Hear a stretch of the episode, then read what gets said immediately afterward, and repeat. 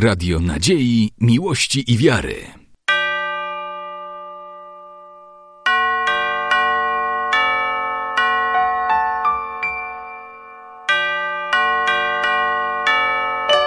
Radio Ortodoksja. Witam serdecznie Państwa w kolejnym programie z cyklu Książka z mojej półki. Bohaterką naszego dzisiejszego spotkania jest książeczka zatytułowana Christos Sotir, która okazała się w 1934 roku, a więc 83 lata temu. Nakładem Polskiego Towarzystwa Teologicznego w Warszawie Uniwersytet Teologicum. Książeczka, proszę Państwa, ukazała się w ramach warszawskich studiów teologicznych, tom numer ósmy. Jest to praca zbiorowa e, profesorów Uniwersytetu Warszawskiego, e, wykładowców e, Wydziału Teologii Katolickiej.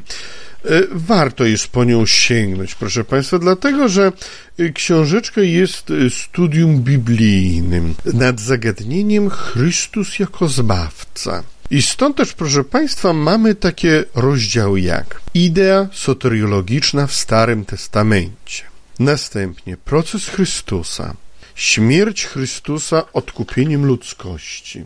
Następnie zmartwychwstanie Jezusa Chrystusa dowodem i przyczyną odkupienia, podstawy społeczne chrystianizmu oraz pozytywny wpływ chrystianizmu na filozofię.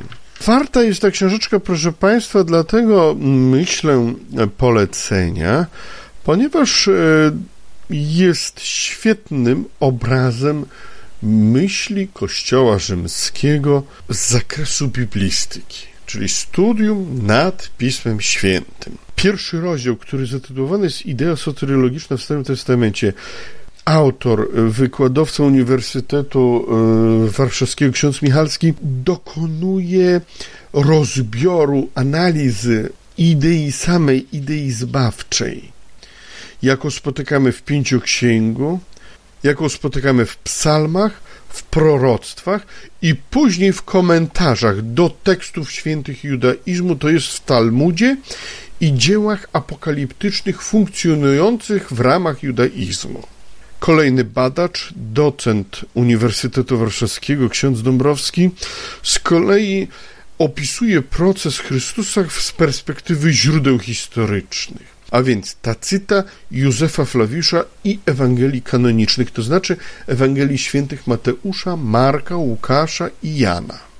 I następnie próbuje odtworzyć przebieg procesu Chrystusa w dzieląc go na etapy, czyli aresztowanie, następnie analiza kompetencji Sanhedrynu, jakie kompetencje posiadał w zakresie sprawowania wymiaru sprawiedliwości Sanhedryn, Następnie Trybunał Żydowski, Trybunał Rzymski i też krytycznej dokonuje oceny wyroku. Czy jest to wyrok stricte religijny, czy to jest wyrok państwowy? To jest bardzo ważne zagadnienie, proszę Państwa, ponieważ kiedy przyjrzymy się dokładnie temu, co się dzieje w pałacu Piłata i później podczas spotkania Piłata z władcą ówczesnej Judei, królem Herodem, to tam przebija się przeciekawy wątek, y, można powiedzieć, z zakresu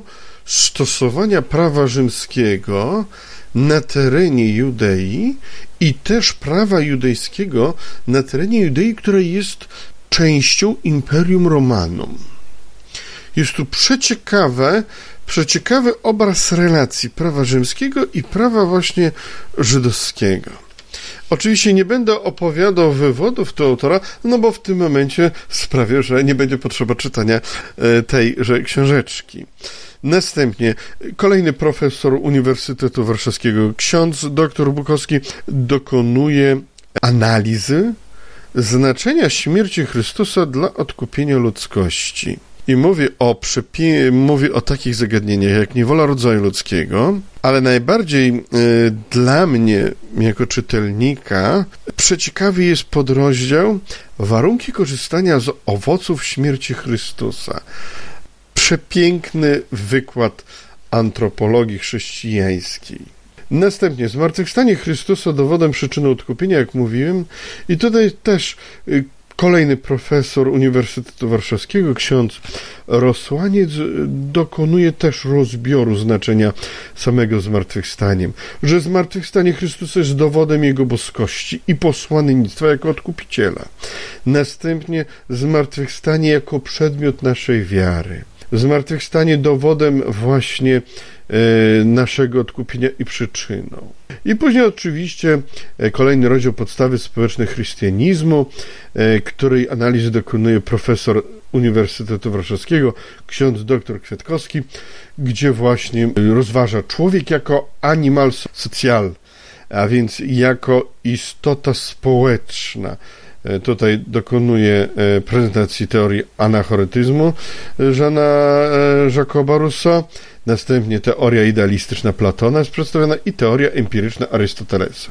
I później mamy drugi, właśnie taki podrozdział społeczność ludzka, chrystianizm, czyli nauka Chrystusa, organizacja zewnętrzna społeczności ludzkiej, organizacja wewnętrzna społeczności ludzkiej i nauka świętego apostoła Pawła. Symbol mamy architektoniczny, symbol sakramentalny i symbol antropologiczny. Tu zwłaszcza ten ekskurs Pawłowy jest bardzo ciekawy, e, inspirujący.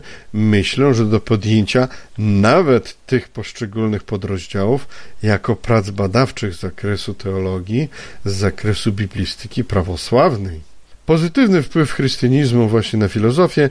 Tutaj docent Uniwersytetu Warszawskiego, e, ksiądz dr Chojnacki, e, podejmuje taką analizę jak wpływ chrystianizmu na zagadnienia z filozofii teoretycznej, filozofii praktycznej i wpływ na powstanie idei filozofia perensis. Myślę, że ta krótka prezentacja treści właśnie tych studiów pozwoli e, na pewno niejednemu czytelnikowi znaleźć mm, bardzo ciekawą, ciekawe wątki do badań naukowych, ale też będzie przeciekawą inspiracją dla własnych osobistych właśnie e, przemyśleń, zwłaszcza ta e, myślę tutaj właśnie o tych dwóch wątkach, wątku świętego Pawła, jego rozpatrywania człowieka, prawda, w sferze architektonicznej, sakramentalnej, antropologicznej. I druga idea, która myślę, myśl, która no, z mojej subiektywnej takiej strony jest bardzo ciekawa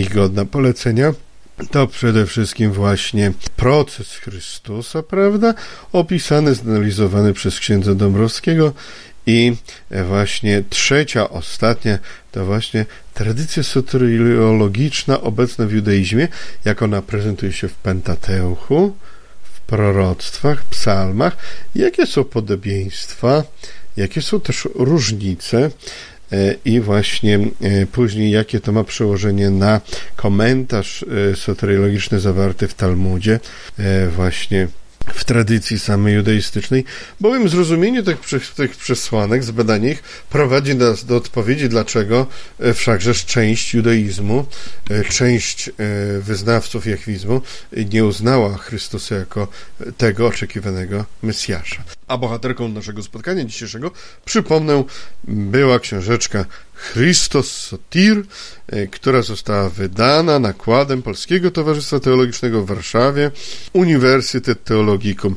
Przypomnę, że jest to książeczka, która jest efektem pracy biblistów, teologów Kościoła Rzymskiego. A dzisiaj już dziękuję serdecznie za uwagę. Radio Nadziei, Miłości i Wiary.